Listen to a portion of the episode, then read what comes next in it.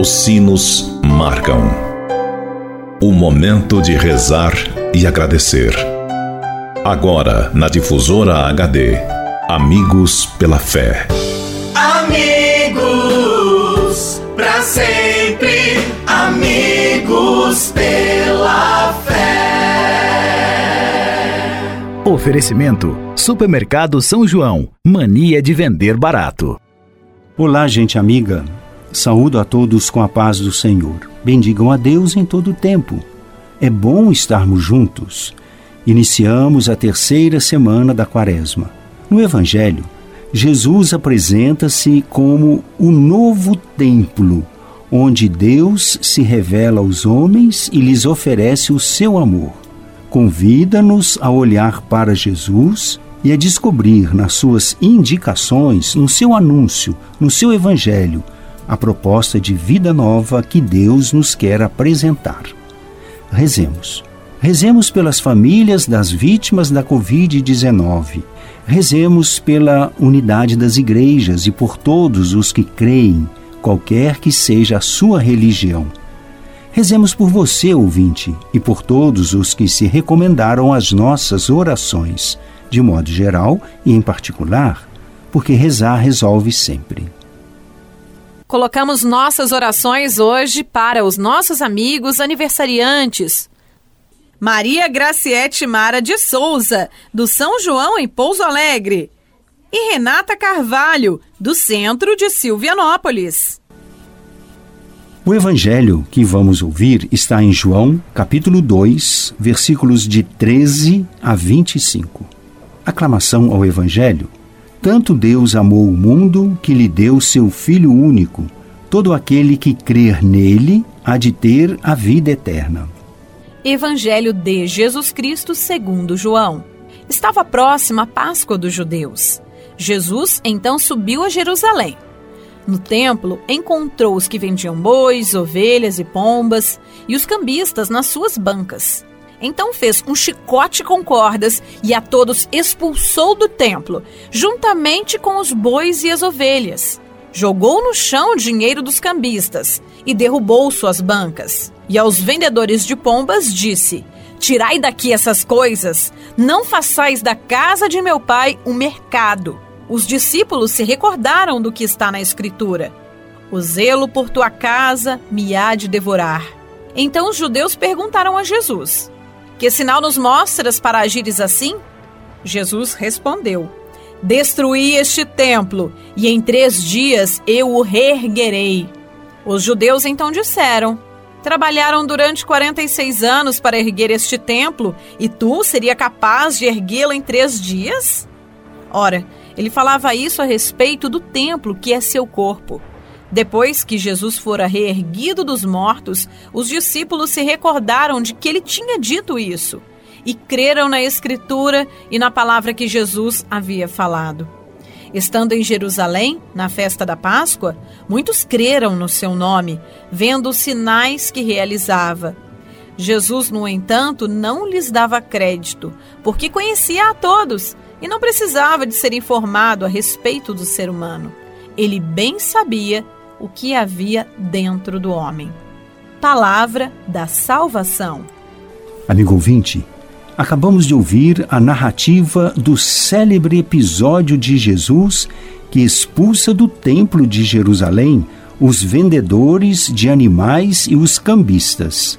O episódio referido por todos os evangelistas aconteceu nas proximidades da festa da Páscoa e suscitou grande impressão quer na multidão, quer nos discípulos. Como devemos interpretar esse gesto de Jesus? Antes de tudo, deve-se observar que ele não provocou repressão alguma dos detentores da ordem pública, porque foi visto como uma típica ação profética. De fato, os profetas, em nome de Deus, denunciavam com frequência abusos e, por vezes, faziam-no com gestos simbólicos. O problema, no máximo, era a autoridade de Jesus. Ao gesto profético de Jesus, os líderes judaicos respondem com incompreensão e arrogância. consideram-se os donos da verdade e os únicos intérpretes autênticos da vontade divina. Instalados nas suas certezas e preconceitos, nem sequer admitem que a denúncia que Jesus faz esteja correta. A sua autossuficiência impede-os de ver para além dos seus projetos pessoais e de descobrir os projetos de Deus. Trata-se de uma atitude que, mais uma vez, nos questiona. Quando nos fechamos atrás de certezas absolutas, de atitudes intransigentes, podemos trancar o nosso coração aos desafios e à novidade de Deus. Podemos perguntar: qual é o verdadeiro culto que Deus espera? Evidentemente, não são os ritos solenes e pomposos, mas vazios, estéreis e balofos.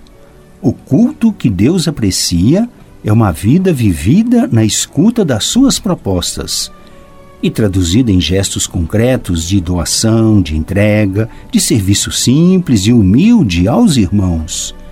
Quando somos capazes de sair do nosso comodismo e da nossa autossuficiência para ir ao encontro do pobre, do marginalizado, do estrangeiro, do doente, estamos dando a resposta litúrgica adequada ao amor e à generosidade de Deus para conosco. Como é que podemos encontrar Deus e chegar até Ele? Como podemos perceber as propostas de Deus e descobrir os seus caminhos? Este evangelho que acabamos de ouvir responde: é olhando para Jesus. Nas palavras e nos gestos de Jesus, Deus revela-se aos homens e manifesta-lhes o seu amor. Oferece aos homens a vida plena faz-se companheiro de caminhada dos homens e aponta-lhes caminhos de salvação. Amigo ouvinte, neste tempo de quaresma, tempo de caminhada para a vida nova do homem novo, somos convidados a olhar para Jesus e a descobrir nas suas indicações, no seu anúncio, no seu evangelho, essa proposta de vida nova que Deus nos quer apresentar Jesus vem mudar a maneira de encontrar Deus, seu Pai. Até aqui bastava ir ao templo. Doravante, é preciso escutar a mensagem de amor do seu enviado e beneficiar dos seus gestos de salvação, sinais da bondade de Jesus para com os homens. Mesmo que se procure destruir o verdadeiro templo de Deus entre os homens, o seu próprio filho, ele levantar-se-á, e quando tiver desaparecido aos olhos dos homens, é a sua igreja. É a sua igreja que será o novo templo, porque Deus vem morar no meio dos homens. Se os seus discípulos se recordam das palavras e dos gestos de Jesus, é para fazer memória da fidelidade de Deus. É com os olhos da fé que reconheceram os sinais realizados por Jesus a ação de Deus. E se hoje podemos fazer memória da morte e ressurreição de Cristo, isso acontece graças a todas essas testemunhas que acreditaram e contaram o que tinham visto e ouvido. Oremos. Ó Deus, fonte de toda misericórdia e de toda bondade, vós nos indicastes o jejum, a esmola e a oração como remédio contra o pecado. Acolhei esta confissão da nossa fraqueza, para que, humilhados pela consciência de nossas faltas, sejamos confortados pela vossa misericórdia. Por Cristo nosso Senhor. Amém. Encerrando o nosso encontro, pensamos a Deus que nos abençoe. O Espírito Santo começou a construir este novo templo no seio da Virgem Maria. Por sua intercessão, Rezemos a fim de que cada cristão se torne pedra viva deste edifício espiritual. Ao Senhor pedimos que envie operários para a messe. Deus vos abençoe, Ele que é Pai, Filho e Espírito Santo. Amém. Rezemos a oração da campanha da fraternidade. Deus da vida, da justiça e do amor, nós te bendizemos pelo dom da fraternidade e por concederes a graça de vivermos a comunhão na diversidade. Através desta campanha da fraternidade ecumênica, ajuda-nos a testemunhar a beleza do diálogo como compromisso de amor, criando pontes que unem em vez de muros que separam e geram indiferença e ódio. Torna-nos pessoas sensíveis e disponíveis para servir a toda a humanidade, em especial aos mais pobres e fragilizados, a fim de que possamos testemunhar o teu amor redentor e partilhar suas dores e angústias, suas alegrias e esperanças, caminhando pelas veredas da amorosidade.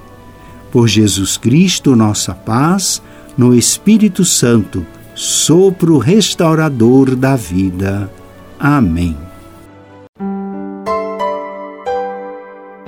Você ouviu na difusora HD Amigos pela Fé. De volta logo mais, às seis da tarde. Amigos, sempre, amigos pela fé. Oferecimento: Supermercado São João.